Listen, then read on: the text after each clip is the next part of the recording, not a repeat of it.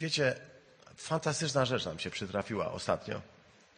To coś absolutnie rewelacyjnego. Myślę, że każdy, kto przeżył te 2 tygodnie we wspólnocie tutaj, a i pewnie wcześniejsze, bo te dni były dobrze przygotowywujące do tych rzeczy, które przed nami. Wiem, że kiedy to wszystko się działo, ja myślę sobie, czuliśmy się trochę jak w niebie. I myślę, że mieliśmy doświadczenie nieba w znaczeniu też takiej Bożej obecności, ale też tego, co On potrafi robić z ludźmi, w jaki sposób używać, w jaki sposób mogłem zobaczyć, w jaki sposób działa pośród ludzi, co dzieje, co robi. I to jest dla mnie absolutnie fenomen. I mi od pewnego czasu towarzyszy w związku z tym pewien tekst, który chciałbym dzisiaj przywołać. Tekst będzie pochodził z Ewangelii według św. Łukasza, a tak naprawdę czytać będziemy Ewangelię według św. Marka. Ale zaczniemy może od tekstu. Jak się uruchomi nasz projektor, to będziemy mogli zobaczyć już się uruchomił. Tekst. Czy ktoś skojarzy z Was tę górę? Co to za góra? Jedyna w swoim rodzaju. Tabor. Tabor. Zdjęcie tam z lat 30. Góra Tabor. Zwyczajowo wiąże się z nią transfiguracja, przemienienie Chrystusa. Na Taborze, tak się nieraz mówi. Chrystus dokonał wspaniałej prezentacji, pokazał, kim jest. Pokazał, w jakiej chwale jest. To nie była Jego chwała. Śpiewamy o tym w pieśni, którą się ostatnio uczymy. To jest chwała, którą otoczył Go Bóg. W tej chwale wystąpił razem z Eliaszem i Mojżeszem. I tekst, który dzisiaj jest jakby następnym zdaniem po tym. Ale jeszcze za chwilkę do tego wrócę. Przeczytam więc tekst wyjściowy. Brzmi tak. Następnego dnia... Więc po tym wszystkim cudownym wydarzeniu, które było na górze, zeszli z góry, a wielki tłum wyszedł mu na spotkanie. I wtedy jakiś mężczyzna z tłumu do niego zawołał: Nauczycielu,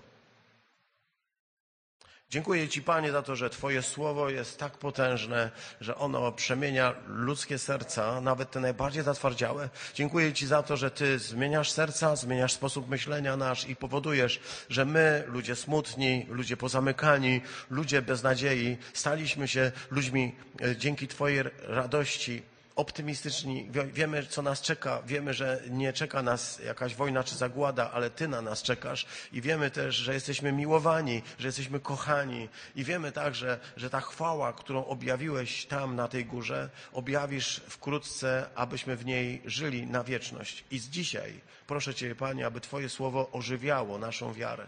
Aby Twoje słowo ożywiało naszą wiarę przez Chrystusa, naszego Pana. Tematem dzisiejszego rozmyślania jest przez post i modlitwę, ale o tym może na końcu. A teraz, jeśli pozwolicie, do tej transfiguracji, do przemienienia. To doświadczenie działania Pana Boga, to fenomenalne spotkanie, gdy apostołowie, trójka apostołów poszła z Chrystusem na górę, na jakąś jedną z gór. Tradycyjnie mówimy to Tabor, ale może to była zupełnie inna góra, jakaś wysoka góra, bo o tej górze mówi nam ten tekst 3 ewangelistów. Na tę górę poszli apostołowie i zrobiło to na nich tak wielkie wrażenie, że jeszcze Piotr w swoim pierwszym liście będzie pisał o tym, że widzieliśmy Jego chwałę na tej górze i słyszeliśmy głos, który na tej górze się rozległ. To jest mój Syn umiłowany, Jego słuchajcie. Ta góra była miejscem szczególnej obecności Pana Boga, ale okazuje się, że On może być w każdym miejscu Twojego życia.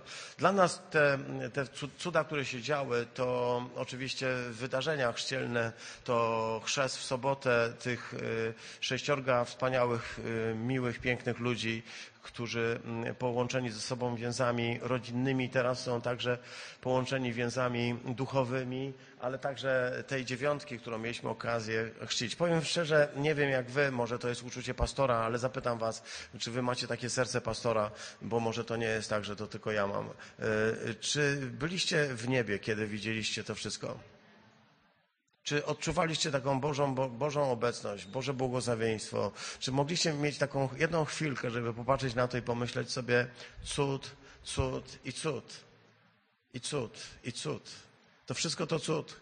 Każda ta historia każdej osoby, która tutaj była, to jest historia cudu, które się działo. To jest coś tak niesamowitego, że człowiek wie, że jest w niebie. Macie coś takiego? To jest coś pięknego. To jest ten cud, który się dzieje na naszych oczach. I to jest taka nasza Góra Tabor. To jest takie nasze doświadczenie, kiedy słyszymy, jak Bóg mówi. Haniu, dziękuję bardzo za to świadectwo. Kiedy słyszymy, że Bóg wciąż przemawia. Ja wiem, że mogą być ludzie, którzy mówią, byliśmy tam i nic nie słyszeliśmy. Niczego nie widzieliśmy, niczego nie doświadczyliśmy. Jeśli tak jest, słuchaj, zupełnie się tym nie przejmuj. Idź dalej za Chrystusem, a On ci będzie się objawiał. To nie jest tak, że jesteś gorszy, czy coś dziwnego z tobą jest. Idź dalej za Nim. Ale wiem, że trójka z tych apostołów zobaczyła to, nie wszyscy, trójka z nich doświadczyła tego i cieszę się, że ja mogłem też tego doświadczyć, a potem zobaczyłem także Kościół uwielbiający, ludzi, których Bóg wyciąga z bardzo różnych sytuacji, a nie którą wyciągnął z bardzo trudnej sytuacji, z depresji, samobójstwa, o czym opowiadała nam we wtorek. Ludzi, którzy z nami razem na środku Fromborka mogli złożyć świadectwo. Dla mnie najbardziej wzruszające było to oczywiście, jak dla każdego rodzica, co mówił twój pierworodny syn, nie? Kiedy twój własny syn przychodzi i mówi halleluja i zaczyna opowiadać. Wiem, że bardzo się wzruszyłem, ale tak samo wzruszyła się Mariola, kiedy słyszała, jak jej syn Wojtek opowiadał o misji na Ukrainie. To wszystko są cuda. Ja nie mówię tylko o takich, spontanicznych wzruszeniach, miła, fajna atmosfera. Ja chcę powiedzieć o tym, że kiedy patrzymy na to wszystko, to są po prostu niesamowite cuda. To jest góra przemienienia. Fromborg zamienił się w taką górę przemienienia, gdzie ludzie bardzo różni. Młody człowiek, który był grzeczny, jak tylko może być młody człowiek, Michał Rasek, tak? To zaczął pisać piosenki, mając lat 15, przepięknie śpiewa, przepiękny przekaz, przepiękna rzecz, którą umie zrobić z tą gitarą, fenomenalna, prawda, Bożenko? Coś niesamowitego. A obok niego facet, który rapuje, dawniej zajmował się dealerką, kradzieżami, włamaniami, a dzisiaj opowiada przecudnie, przegłęboko o swojej żonie, o miłości, o tym, co Bóg zrobił. Ja byłem, doświadczyłem i chcę powiedzieć, jeśli ktoś z was tego nie odebrał, to mogę tylko powiedzieć, żałuję bardzo, ale to wszystko było na wyciągnięcie ręki. Kościół właśnie tego doświadcza. Straszne to jest, kiedy nie możesz być razem z nami, ale kiedy jesteś, myślę, że odrobinę tego nieba doświadczyłeś. Chcę się zapytać, czy rzeczywiście to prawda, czy tylko tak was... Zastanawiam się, jakie byłoby piękne nasze życie kościelne, gdyby to mogło dalej trwać. Gdybyśmy pozostali na tej górze.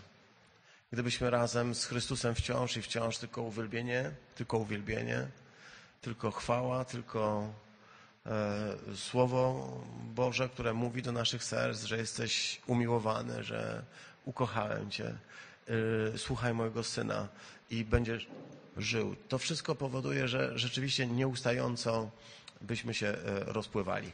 Ale pamiętacie, że ten tekst,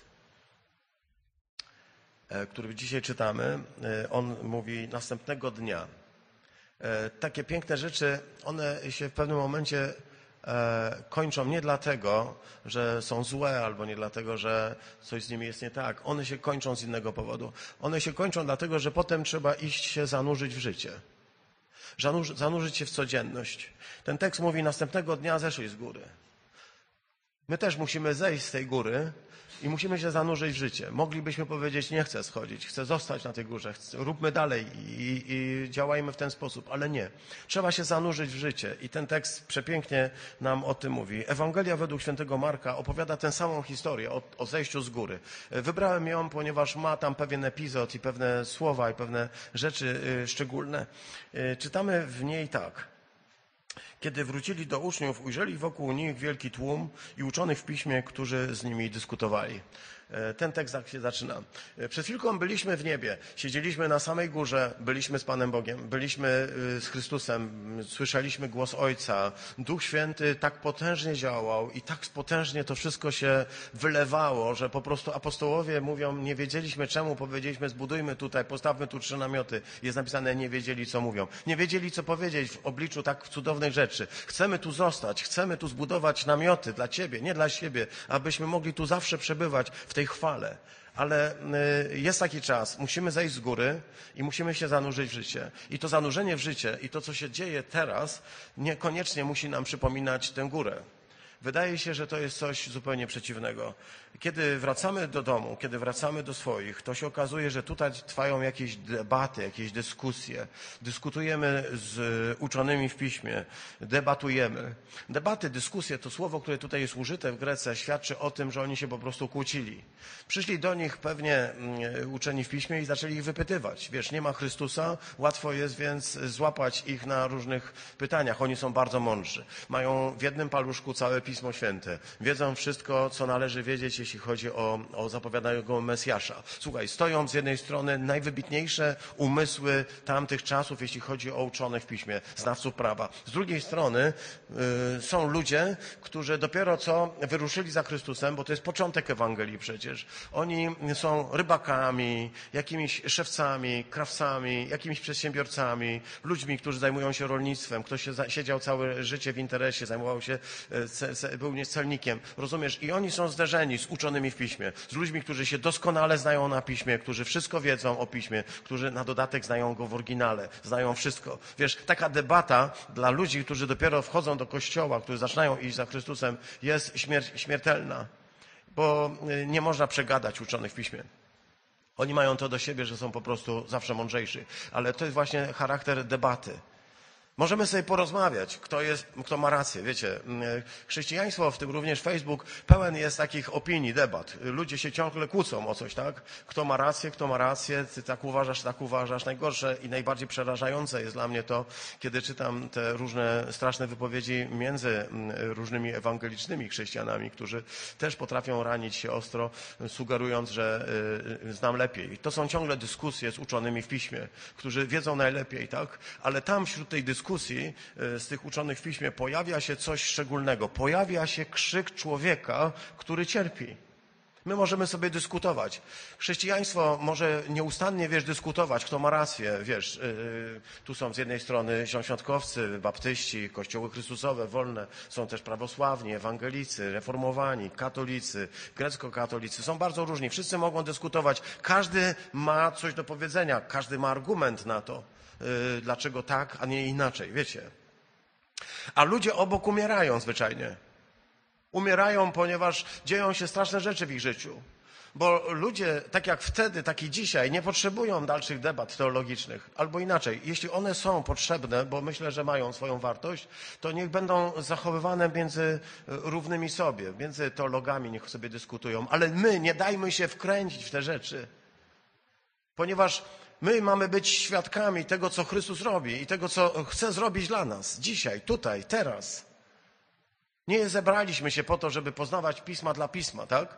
Nie jesteśmy specjalistami od Pisma Świętego. Chcielibyśmy nie być tylko tyle uczonymi w Piśmie. Chcemy być tymi, którzy są dotknięci przez Boga. Chcemy być umiłowanymi dziećmi Boga. Chcemy, żeby to ten głos, który tutaj słyszymy w tym tekście, był także naszym głosem. Jest to głos pewnego ojca. Głos człowieka, który ma chorego syna. My możemy sobie resztę życia spędzić na dyskutowaniu, na debatach. Tymczasem ludzie rzeczywiście potrzebują dzisiaj uzdrowienia. To, co możemy zobaczyć, to przede wszystkim to, że Jezus schodzi w dół, ciągle się uniża. Mógłby zostać na tej górze, pełen chwały, otoczony w mocy Ducha Świętego chwałą Ojca, ale schodzi w dół. I dzisiaj to jest dla mnie szczególne objawienie, które Bóg nam pokazuje i myślę, że każdy z nas może je doświadczyć. ten, który schodzi w dół, jest jednocześnie tym, który zachwyca ludzi. Zobacz, ten początek tej Ewangelii, wiersz 15 mówi tak: zaraz też, gdy go ludzie zobaczyli, byli pełni podziwu i pobiegli do niego, aby go przywitać, aby go pozdrowić, aby coś w nim jest. On ciągle tak samo działa. Chcę powiedzieć, Jezus działał tak 2000 lat temu i ma taką samą siłę dzisiaj i przyciąga. Przyciąga tłumy, przyciąga pojedynczych ludzi. Taki jest. Mnie przyciągnął i powiem szczerze, do dzisiaj nie mogę się otrząsnąć z tego faktu. Jak mnie przyciągnął, czuję się przez niego absolutnie przyciągnięty. Jestem przy nim. Mogłem różne rzeczy w życiu popełnić, ale wiem, że jego miłości do mnie nikt nie zatrzyma. Czy pamiętasz, kiedy Ciebie przyciągnął po raz pierwszy? Kiedy stanął na Twojej drodze? Czym Cię przyciągnął? Co było w nim takiego, co spowodowało, że urzekła Cię Jego osoba, urzekła Cię Jego nauka, urzekło Cię Jego słowo, urzekł Cię On sam? Pamiętasz? Pamiętasz jeszcze? Nie wiem, ten blask, który z Niego emanuje, to jest coś cudownego, ale dla mnie to, co wywołuje ten podziw, to, że każdy z nas inaczej daje mu się przyciągnąć, ale tak samo jesteśmy w nim zakochani. Pyta ich Jezus, o czym z nimi dyskutujecie? Nie wiem, czy pytał faryzeuszy, znaczy uczonych w piśmie, czy pytał uczniów, o czym dyskutujecie? To też jest fajne, bo on jest jakby zainteresowany tym, tak? O czym rozmawiacie. To przypomina ten tekst, pamiętacie, z Łukasza, gdy szedł do Emaus. Też zapytał, o czym rozmawiacie. Jego interesują, to widzimy to, tak chciałem tylko zaznaczyć, jego interesują nasze rozmowy i to, w jaki sposób do nas, co chcemy poznać. I wtedy w czasie tej dyskusji słychać krzyk człowieka, który mówi: nauczycielu, przyniosłem do Ciebie mojego syna, który ma ducha niemego. Ten, gdziekolwiek go pochwyci, rzuca nim i rozrywa, znaczy rzuca nim, szarpie nim, tak? A ten się pieni, zgrzyta zębami i potem drętwieje, sztywnieje. I poprosiłem Twoich uczniów, ale oni mu nie pomogli. Nie pomogli, bo nie mieli siły. Nie mieli wystarczającej siły, aby pomóc mojemu synowi. Jaki obraz płynie z tego tekstu? Przykry trochę, bo to jest obraz Kościoła, który nie ma mocy. Kościoła, do którego ludzie przychodzą, ale Kościoła, który nie może pomóc. Jest zbyt słaby. To jest Kościół przed wylaniem Ducha Świętego. To jest Kościół przed zesłaniem Ducha Świętego. Ja powiem tak, sama nauka Chrystusa jest cudowną rzeczą. Słuchać i debatować. Ale tak naprawdę my nie jesteśmy do tego. My zostaliśmy wyrwani z tego świata dzięki mocy Ducha Świętego i po to, aby nasze poselstwo, które mamy do przekazania, było w mocy Ducha Świętego, bo Kościół bez Ducha Świętego nikomu nie jest potrzebny. Zgodzicie się? Kościół bez Ducha Świętego jest po prostu taką instytucją, jedną z wielu instytucji. Może być charytatywną, może być jakąś pomocową, może coś innego, ale ostatecznie okaże się tak samo złą, jak każda inna ludzka instytucja. Kościół bez Ducha Świętego nikomu nie jest potrzebny, a już na pewno nie Panu Bogu. Dlatego Pan Bóg powiedział, potrzebuje wylać na tych ludzi Ducha Świętego, bo bez nich oni nie mają siły, by pomóc człowiekowi w potrzebie. Nie mają siły, nie mają zdolności, nie mają takiej mocy, by pomóc człowiekowi znajdującemu się w potrzebie. A Kościół Bóg ustanowił właśnie po to, by wchodził w życie ludzi, aby im pomóc. Jesteśmy w zastępstwie bowiem Chrystusa Jezusa, który przyszedł na świat, aby wyrwać człowieka z tego odrętwienia, w jaki popadł.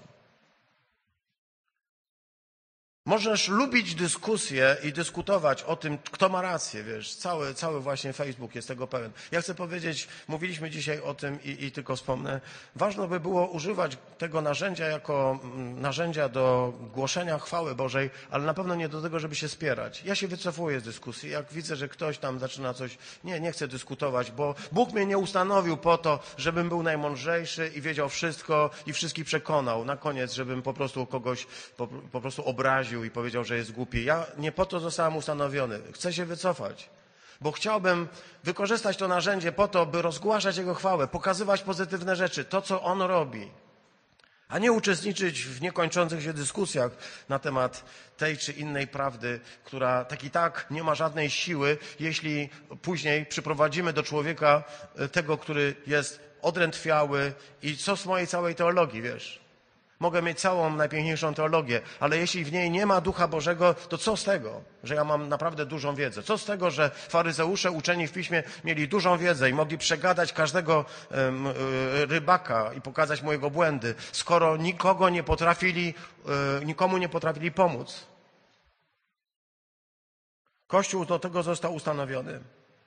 I docieramy tutaj do tego najbardziej dramatycznego opisu człowieka, który znajduje się w stanie absolutnie krytycznym. Jest to człowiek, który ma ducha, który został opisany tutaj w tej części, może nie do końca, ale później też możemy zobaczyć, ducha niemego i głuchego. Są takie duchy, które powodują niemotę w człowieku i głuchotę. I oczywiście są ludzie, którzy dzisiaj też mogą być w ten sposób opętani, niezdolni. Ludzie, którzy reagują w tak konwulsyjny sposób, jak to widzimy u tego człowieka. Ale chcę powiedzieć, że poza taką sytuacją, w którą wierzę i wiem, będziemy o niej jeszcze mówić, chcę powiedzieć, że ten obraz młodego chłopaka jest obrazem dzisiaj wielu młodych ludzi. Dzisiaj może nie tylko młodych i starych ludzi, którzy stają się takimi niemotami i są zupełnie głusi. Nie są w stanie usłyszeć niczego, co Bóg mówi. To jest największa głuchota, jaka dopadła człowieka. Na tę głuchotę nie poradzą żadne debaty teologiczne. Tu trzeba wykrzyczeć, wiecie, w mocy Ducha Świętego wypowiedzieć słowo ogłoszenia, proklamacji, kerygmatu o tym, że Jezus właśnie po to przyszedł, aby głusi mogli usłyszeć. Ale na to nie pomogą debaty uczone. Tu potrzebny jest ktoś, kto ma władzę, by ogłosić i uczynić uszy otwarte. Ponieważ przychodzi demon, aby zatykać uszy. Człowiek głuchy jest. Może nie od urodzenia, bo tu nie jest napisane od urodzenia. Od dzieciństwa jest napisane. Od dzieciństwa coraz bardziej robi się głuchy. Mamy społeczeństwo głuchych ludzi. Głuchych na słowo. Niby to słowo jest zwiastowane w kościołach, ale ono jakoś nie dociera, bo Kościół musi uświadomić swoją własną słabość. I to jeszcze będzie warto na to zwrócić uwagę. Druga rzecz to niezdolność do wypowiadania słów. Wiesz, to jest najgorszy rodzaj demona, jaki może opanować człowieka. Kiedy nie słyszy tego, co Bóg do niego mówi i kiedy nie jest w stanie skomunikować się z Nim, nie jest w stanie rozmawiać, nie jest w stanie być z Bogiem, bo Bóg nie stworzył nas po to, żebyśmy stali na baczność, Bóg będzie mówił, a my będziemy mówić tak jest i tylko wykonywać. Bóg stworzył nas do komunikacji. Mówimy o tym i powtarzamy. Przypomnę, to jest najważniejsze słowo, które mówimy młodym ludziom przed wejściem w związek małżeński. Jakbym zapytał teraz, to byście też odpowiedzieli, prawda? Co jest podstawą każdej relacji między ludźmi? Komunikacja. Jeśli się nie komunikujemy, to potem się narasta, wiesz, oczekiwania coraz większe oczekiwania, a się okazuje, że nie potrafimy ze sobą rozmawiać, a jak nie potrafimy ze sobą rozmawiać, to w pewnym momencie wybucha bomba. Bo nie słyszymy się, nie słuchamy się, nie umiemy rozmawiać, bo żeby umieć rozmawiać, trzeba słyszeć. Jeśli będziemy słyszeć, musimy się nauczyć rozmawiać. Ten demon, który opanowuje to społeczeństwo, to ten demon, który powoduje, że ludzie nie słyszą i nie są w stanie komunikować, powoduje, przypomnę, słowo komunikować pochodzi od słowa komunia, czyli od słowa wchodzenia w relacje, w koinonia, tak? To jest to samo słowo. ten duch niemy i głuchy. Najgorszy rodzaj ducha, jaki został dany ludziom z tego szału diabła, który wśród różnych chorób, którymi człowieka obdarzył go tą najgorszą. Ona jest gorsza może jeszcze niż trąd. Ona jest może jeszcze gorsza niż paraliż. To jest... Bo jak jesteś sparaliżowany, to słyszysz. Możesz nie móc chodzić, możesz nie móc robić, ale słyszysz, możesz mówić, możesz komunikować, możesz być. Możesz nie móc pewnych rzeczy zrobić, ale możesz podejmować decyzje. Kiedy jesteś głuchy i niemy, nie jesteś w stanie się komunikować. Rozumiesz? To jest ten rodzaj demona, który jest najstraszniejszy. Jest jakby symbolicznym prezentacją człowieka znajdującego się pod władzą demona, który powoduje, że ludzie, możesz mówić ludziom, możesz mówić o Bogu, możesz mówić i prowadzić ważne dyskusje, ale co z tego, jeśli oni nie słyszą, bo są głusi? Zobacz, tu jest powiedziane tak, nie tylko, że jest głuchy, niemy, ale diabeł traktuje go jak marionetkę. Tak właśnie robi z każdym człowiekiem. Rzuca nim wszędzie. Czytałeś? Rzuca nim. Rozrywa go. Człowiek wpada w szał. Pieni się, zgrzyta zębami. To jest wszystko opis. Jak zaczynamy widzieć ten opis, to myślę sobie, on pokazuje nam sytuację jakby człowieka znajdującego się nie tylko pod wpływem demonicznym, ale możemy zobaczyć tu każdy człowiek, który znalazł się po tamtej stronie, w stronie jakby królestwa ciemności. Jesteś człowieku, jeśli znajdujesz się w tym miejscu, jesteś marionetką. Diabeł tobą rzuca, robi z tobą co chce. Bóg nigdy tak nie będzie robił. Bóg daje tobie wolność. Diabeł przychodzi odbierać ci wolność, aby uczynić ciebie marionetką. Wściekasz się, rzucasz wszystkim, zgrzytasz zębami i wreszcie jeszcze drętwiejesz. Drętwiejesz na drugiego człowieka, stajesz się po prostu zupełnie, absolutnie niezdolny do jakichkolwiek relacji. Widzisz to? To wszystko tutaj jest opisane. To jest niesamowite. Jak człowiek tak, wiesz, czytasz i nagle w pewnym momencie to słowo do ciebie dociera i zaczynasz uświadamiać sobie. Jezus wypowiada takie słowa, które są dość twarde i mogą się nam nie spodobać, bo on mówi tak o pokoleniu bez wiary, o plemię, pokolenie niewierne. Jak długo mam być między wami? Do kiedy będę was znosił? Może to brzmieć, wiesz, jak wyrzut, że on już mówi, mam dość. Mam dość ludzi, którzy nie potrafią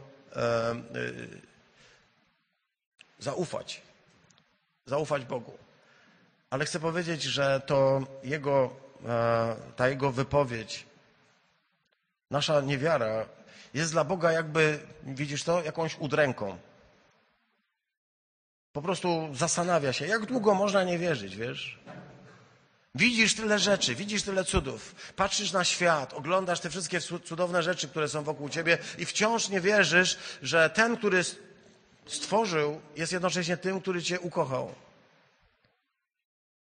Ta udręka, ten nieznośny brak nie prowadzi jednak Boga do odrzucenia człowieka, tylko prowadzi go na krzyż. Prowadzi Chrystusa na krzyż. To nie jest tak, mówi, ja już mam was dość, już nie potrafię z wami dalej być, już nie potrafię z wami rozmawiać, co wy jesteście jakieś kaleki, nie potraficie, nie rozumiecie, nie wiecie, to dziękuję bardzo, do widzenia, pójdę sobie do innych. To nie jest ten rodzaj udręki. To jest ten rodzaj udręki, który prowadzi go na krzyż.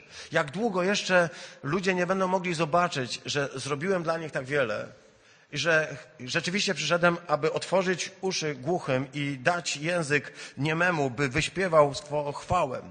I rzeczywiście to się dzieje. Widzieliśmy to, autentycznie przeżyliśmy to, doświadczyliśmy tego. Widzieliśmy, jak Bóg uzdrawiał właśnie takich ludzi, którzy byli niemi, którzy byli głusi, którzy byli sparaliżowani, trędowaci, którzy byli zupełnie, ale to zupełnie nie przypominający obrazu Boga. I co się dzieje z nimi, kiedy Słowo Boże zaczyna w nich pracować? Widzimy tę moc, widzimy to błogosławieństwo. Jest to dla mnie absolutny cud. Ale widzimy też, że to nie są żarty. Widzimy, że duch, jak czytamy, Kiedy przynieśli go, u nas jest przyprowadzili, ale tam w oryginale jest napisane przynieśli go. Ojciec wziął go na ręce i go przyniósł. Przyniósł go, bo to był jego synek. Może miał go jako jedynego. Przyniósł, bo nie mógł patrzeć na jego cierpienie. Nie wystarczą mu żadne teologiczne rozmowy, żadne debaty. Przeczyta w Biblii, że Bóg jest dobry, ale widzi, co się dzieje z jego dzieckiem i zaczyna wątpić. I zaczyna mówić, nie jest dobry. Widziałem taką dyskusję, która się toczyła na jednym z postów. Gdzie jest Bóg? Gdzie jest Bóg, kiedy ludzie cierpią? Gdzie jest Bóg, kiedy dzieją się złe rzeczy? Gdzie jest Bóg? Gdzie jest ten Bóg? Odpowiedziałem na to, Przemku, jesteś dla mnie absolutnym dowodem, że jest Bóg. Ponieważ bez Boga byłbyś absolutnie skończony w swoim życiu. Ty jesteś dowodem na to, że On jest i jaki jest. Przyniósł dziecko, przynieśli do niego. A gdy tylko dziecko zobaczyło Jezusa, no diabeł zaczął manipulować. Czytamy, szarpał, dziecko upadło, czytamy, tarzało się. Widzisz w tym taką marionetkę, robi z nim co chce. Widzisz to? Robi z nim co chce. Będzie go coraz bardziej upadlał. Będzie wrzucał go w każde bagno. Będzie go rzucał w każdą rzeczywistość. Im bliżej Chrystus przychodzi, tym większe może się okazać ta ciemność, która zaczyna działać. Pyta się od jak dawna, od dzieciństwa. I tutaj jest jeszcze napisane tak. Często wrzuca go w ogień lub wodę, aby go zabić. Rozpoznajemy, jaki jest jego cel. Wiemy, co chce zrobić. Celem złego jest niszczyć, kraść, zabijać. To jest jego błogosławieństwo. Jego błogosławieństwo to jest choroba, śmierć, depresja. To są jego błogosławieństwa. To, z czym przychodzi. Wrzuca go w ogień i w wodę, aby go zabić. A wtedy zgrzyta zębami, sztywnieje. No i to zdanie. I prosiłem twoich uczniów, ale nie mieli siły. Rzuca go w ogień i wodę. Czytasz to? A my też zostaliśmy zanurzeni w ogniu i w wodzie. Jaka jest różnica? Zostaliście zanurzeni w wodzie. Widzieliśmy to na własne oczy. Abyście zostali wyzwoleni z tego ducha, który was do tej pory trzymał. Zostaliście wypełnieni ogniem. I ten ogień mógł na was stąpić nie po to, żebyście miotali się gdzieś tam po świecie, ale abyście byli pełni tej mocy, którą Bóg daje. Diabeł wszystko przekręca. I ten dialog dramatyczny. Nauczycielu, jeśli coś możesz, pomóż nam. Ulituj się nad nami. Wstrząsająca, prosta modlitwa człowieka, który ma już dość. Człowieka, któremu nie pomogły żadne debaty teologiczne, ani żadna inna ludzka zdolność. Jeśli coś możesz, nauczycielu, błagam, pomóż. Pomóż nam. Ulituj się nad nami. On nie mówi tylko o sobie. On nie mówi tylko o dziecku. Oni są razem. Ulituj się nad nami.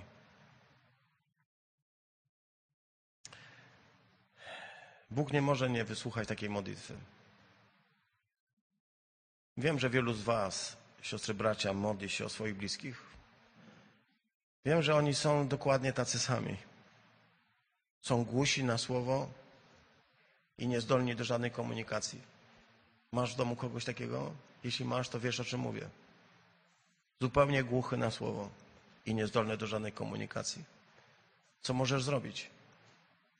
Zaczął od tego, by powiedzieć, a odnośnie tego, jeśli coś możesz. Wszystko jest możliwe dla wierzącego. Wciąż i wciąż chce nam z tego nauczyć i wciąż chce nam o tym przypomnieć. A jeśli chodzi o to, jeśli coś możesz, to chcę ci powiedzieć, wszystko jest możliwe dla tego, który zaufa, dla tego, który uwierzy. Tak zaczęliśmy dzisiejsze nabożeństwo, tak nas prowadziła Ola. To, co dzisiaj o czym możemy świadczyć, co Bóg zrobił, jeszcze kilka lat temu było zupełnie niemożliwe. A stało się możliwe nie dzięki naszym zdolnościom, ale dzięki temu, że On przełamuje fale, przełamuje tamy, przełamuje koryta rzek i Jego łaska wylewa się. Mam poczucie, jakbym tracił jakąkolwiek możliwość kontroli tego, co się dzieje. To się zaczyna wylewać tak potężnie, że jestem po prostu wstrząśnięty. Ale chcę powiedzieć tak. Ojciec krzyknął: wierzę, dopomóż mojej niewierze. To możemy zadać sobie pytanie, no to powiedz, wierzę czy nie wierzę? Szekspir powiedziałby: wierzyć czy nie wierzyć? Oto jest pytanie. Najważniejsze pytanie postawione w twoim życiu. Wierzyć czy nie wierzyć? Człowiek jest wierzący czy niewierzący? Ty jesteś wierzący czy niewierzący? Wierzysz czy nie wierzysz? Pamiętam tę historię i ona zawsze we mnie zostanie, gdy Chrystus płynie z uczniami przez jezioro galilejskie i w pewnym momencie pojawia się tam burza i oni do niego mówią: Panie, ratuj, bo nie widzisz, że giniemy? I on mówi do nich: a ludzie bez wiary, jak długo jeszcze? Pamiętasz? I zawsze myślę sobie, co znaczy być wierzący. Oni płynęli i mówili do niego: Panie, a na koniec okazało, że on mówi: dlaczego nie wierzycie? Można płynąć tej łodzi, można być członkiem Kościoła, można być członkiem najbardziej charyzmatycznej wspólnoty, ze wszystkich charyzmatycznych wspólnot i to nie jest żadną gwarancją tego, że będziesz człowiekiem, który osobiście zaufa. To wiesz, to jaka jest tu wspólnota, nie ma żadnego znaczenia, bo Jezus mówi: jesteś wierzący czy niewierzący? Wierzysz czy nie wierzysz? Na to słowo wierzę czy nie wierzę, Panie, wierzę. To jeśli wierzę, to wierzę. Jeśli nie wierzę, to nie wierzę. Wiesz, tu nie chodzi o debaty teologiczne. On powiedział prawdę. Nasza wiara domaga się wsparcia. Potrzebujemy kogoś, kto nam powie: słuchaj, idziemy. Będziemy o to walczyć. Potrzebujemy kogoś, kto dopomoże naszej niewierze, kto powie: słuchaj, w tych okolicznościach będziemy walczyć dalej. Nie będziemy patrzeć na to, co wszystko złego się dzieje, nie będziemy patrzeć na wszystkie dotychczasowe okoliczności, nie będziemy patrzeć na to, jak bardzo wiele razy nic się nie stało. Dzisiaj chcę powiedzieć: wierzę. Panie, pomóż niedowiarstwu. Jeśli twój Kościół jest Kościołem, który nie ma mocy, nie ma siły, to po co ma być? Do czego jesteśmy? Tak, jesteśmy do tego, by wyjść naprzeciw człowiekowi znajdującemu się w potrzebie. I jeszcze taka rzecz, która nas zbliża do końca. Jezus, widząc, że zbiega się tłum, zgromił tego ducha nieczystego, mówiąc: niemy i głuchy. Tam był tylko głuchy, tutaj się okazuje niemy i głuchy. Niemy i głuchy duchu, ja ci nakazuję, tam jest ego, ja ci nakazuję, wyjdź z niego i już więcej do niego nie wchodź. Już więcej do niego nie wracaj. Niemy i głuchy duchu, ja ci nakazuję, idź precz i więcej nie wracaj. Zwróć uwagę na to, że Jezus nie chciał tego uczynić przy tłumie. Choć gdyby to zrobił przy tłumie, wszyscy mogliby powiedzieć: wow. My tak byśmy chcieli działać. Niech wszyscy ludzie widzą takie, wiesz, fenomenalne znaki, fenomenalne cuda. Niech wszyscy widzą człowieka uzdrowionego, człowieka, z którego duch nieczysty wyszedł. Tymczasem Jezus nie robi żadnych rzeczy na pokaz i pod publikę po to, żeby wszyscy patrzyli i mówili: wow, wow, wow, bo Jemu nie o to chodzi. Jemu nie chodzi o to, co ty sobie myślisz. Jemu chodzi o to, żeby drugi człowiek był wolny. Ale nie po to, żebyś ty jemu bił brawo i mówił: fajnie, fajnie, ale po to, żeby on autentycznie stał się człowiekiem uwolnionym. Nie robię tego pod publikę, mówi Jezus. Widząc, że się zbiega tłum, gromi ducha nieczystego, mówi: idź precz. I zaczynają się takie dziwne rzeczy. Głośno wrzeszcząc, gwałtowne konwulsje, wychodzi z niego, ale chłopiec pada jak martwy. Ci, którzy przybyli, zobaczyli leżące dziecko. Co on z nim zrobił? Nie żyje.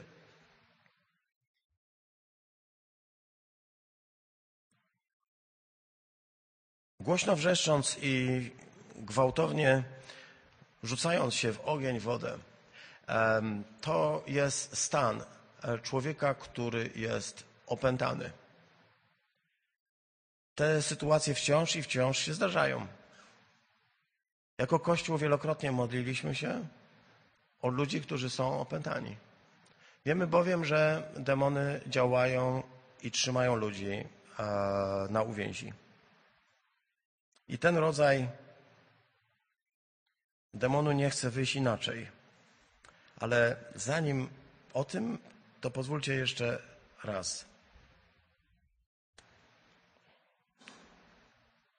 Ten chłopiec jest obrazem starego człowieka, opętanego przez demona, który jest chłopcem, który jest głuchym i niemym, chłopcem manipulowanym przez diabła, chłopcem, którego jednakowo ojciec wciąż kocha. Widzisz to? Którego nie odrzuca w związku z tym, że jest taki, jaki jest. Otacza go miłością i przynosi go do Jezusa. Ale stary człowiek musi umrzeć, dlatego ten chłopiec padł jak martwy. A Jezus bierze go za rękę, podnosi, a on wstał. To słowo wstał jest tym samym słowem, które towarzyszy Jezusowi przy zmartwychwstaniu. On powstał, jest napisane. Powstał. Powstał z martwych. Nie ma go tu. Śpiewamy. On wstał. I ta akcja się jakby kończy. Ta historia się zamyka. Ale idzie dalej. Bo uczniowie zadają pytanie dość dziwne. Pozwoliłem sobie je tak dosłownie napisać. A że też my nie mogliśmy go wyrzucić? No oczywiście można by to przeczytać. A dlaczego my nie mogliśmy? Ale tak oryginalnie to... A że też my nie mogliśmy go wyrzucić? Bardzo mi się podoba to sformułowanie. Ta refleksja Kościoła nad tym, że nie mogą pomóc człowiekowi w potrzebie, jest bardzo cenną. Muszę sobie zadać pytanie, czemu, Panie? Ja nie potrafię wyjść, nie potrafię pomóc komuś, kto się znajduje w tej sytuacji. Ale Jezus daje taką odpowiedź. Ten rodzaj nie wychodzi przez nic innego, jak tylko przez modlitwę. A Ewangelia Mateusza powie, ten rodzaj nie wychodzi inaczej, jak tylko przez modlitwę i post. Siostry, bracia, jest taki rodzaj doświadczenia, kiedy jesteś na górze, doświadczasz cudownych rzeczy. Chciałbyś tam zostać. Ale dzisiaj chcę Ci powiedzieć, musisz się zanurzyć w życie. Musisz wrócić pośród ludzi, musisz wśród nich być, aby pomóc tym, którzy są dzisiaj zniewoleni.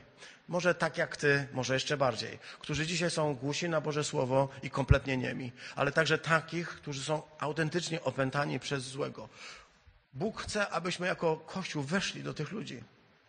On nie siedzi na górze i nie mówi, zostańmy tutaj, tu jest fajnie, co tam ten świat, nie ginie. On chce zejść do tego świata, aby zabrać ze sobą uczniów, aby mogli nauczyć się pomagać, aby mogli nauczyć się wejść pośród biedę tych ludzi i tam pokazać, że Bóg nie jest tylko teologicznym elementem do dyskusji, nie jest kimś, o kim chcę opowiadać i o kim chcę rozmawiać, ale kimś, kto przychodzi z pomocą człowiekowi znajdującemu się absolutnie w najgorszej potrzebie i przychodzi absolutnie do takich ludzi. Bo ja chcę powiedzieć, że uczeni w Piśmie mogli wyjść dalej z własnymi przekonaniami, wiesz, oni wyszli i pomyśleli sobie, tam jakiś chłopiec, prawda? I dalej mieli swoje poglądy, swoje szkoły, dalej swoje literki, dalej swoje myśli, dalej swoje przekonania. Tymczasem pomiędzy nimi pojawiło się prawdziwe życie, które uratowało człowieka znajdującego się, ale tylko wiesz, jednego małego, mało znaczącego, w kompletnym stanie demonicznym. I co z tego? Właśnie po to chcę powiedzieć tak, ten tydzień, który zaczynamy, jest takim tygodniem po chrzcie, jest takim czasem, kiedy mogliśmy świętować i cieszyć się tego, co Bóg robi, ale teraz jest czas, żebyśmy zanurzyli się w życie. Żebyśmy zobaczyli, że to życie wymaga od nas też świadectwa i mocy Ducha Świętego. Wymaga od nas spotkanie z drugim człowiekiem. ten rodzaj nie wychodzi inaczej, jak tylko przez modlitwę i post. Mamy wciąż sytuacje trudne, takie, które są wyjątkowo skomplikowane. Taką sytuacją jest bez wątpienia nasza siostra w Chrystusie, żona pastora Leszka Czyżewskiego, Wiola. Rozmawiałem wczoraj z kilkoma pastorami. Z pastorem Andrzejem Różańskim z Morąga, z pastorem Andrzejem Robaczkiem z Malborka, z pastorem Piotrem Furgałą z Malborka i z pastorem Leszkiem Czyżewskim, czyli najbardziej zainteresowanym. I zadałem im pytanie, czy jesteście gotowi, żebyśmy ten tydzień spędzili na poście i modlitwie. Wasze zbory. Oni powiedzieli, jak najbardziej, chcemy się modlić o Wiolę. Więc, siostry, bracia, ogłaszam ten tydzień tygodniem postu o naszą siostrę Wiolę. Na Facebooku zobaczysz na naszej stronie taką grafikę przez post i modlitwę i dzisiejszy tekst kazania, ale także zobaczysz tabelki. W nich będzie kilka kościołów. Każdy człowiek, każdy z nas może się zapisać na dowolny dzień i czas ten spędzić na modlitwie i poście. Będziemy mogli zobaczyć każdego dnia więcej i więcej ludzi, którzy będą dołączać do tego, by modlić się, bo jako Kościół nie jesteśmy ustanowieni po to, by przyglądać się ludzkiemu cierpieniu i debatować o tym, ale po to, by modlić się i pościć. Będziemy modlić się i pościć nie tylko my, ale także inne zbory. Ale chcę powiedzieć, będziemy modlić się i pościć, ponieważ głęboko jesteśmy przekonani, że jest rodzaj takich chorób i takich cierpień, które inaczej nie wychodzą. Chcemy więc ten czas poświęcić, a to, że to jest czas po chrzcie, to jest najlepsze. Pamiętacie, co się działo z Chrystusem, kiedy został ochrzczony? Duch poprowadził go na pustynię, aby pościł. A więc dla was ochrzczeni, dla was siostry i bracia, którzy przyjęliście chrzest, to jest szczególne wyzwanie, ponieważ Bóg człowieka, który doświadczył Jego łaski i usłyszał Jego słowa, prowadzi na pustynię, aby nauczył się pościć, ponieważ pewne rzeczy, które Cię spotkają, nie wyjdą inaczej, jak tylko przez post i modlitwę. Dzisiaj więc, jeśli będziesz chciał, zgłoś taki komunikat Marioli. Ona podjęła się spisywania, a ona ewentualnie będzie przekazywać Szymonowi, a on to będzie umieszczał, żebyśmy wiedzieli, że każdy dzień są ludzie, którzy chcą pościć i modlić się. Tych dni nie ma dużo, więc musisz się śpieszyć. Jest ich zaledwie 6. W tym tygodniu ten czas będziemy poświęcać Wioli. Może także tym, którzy znajdują się w podobnej sytuacji. Piotr Furgała mówił, że są też u niego ludzie też podobnie cierpiący. Będziemy się modlić, aby Bóg mógł wypełnić to, do czego powołał Kościół, bo jeśli nie to, to po co byśmy byli? Amen.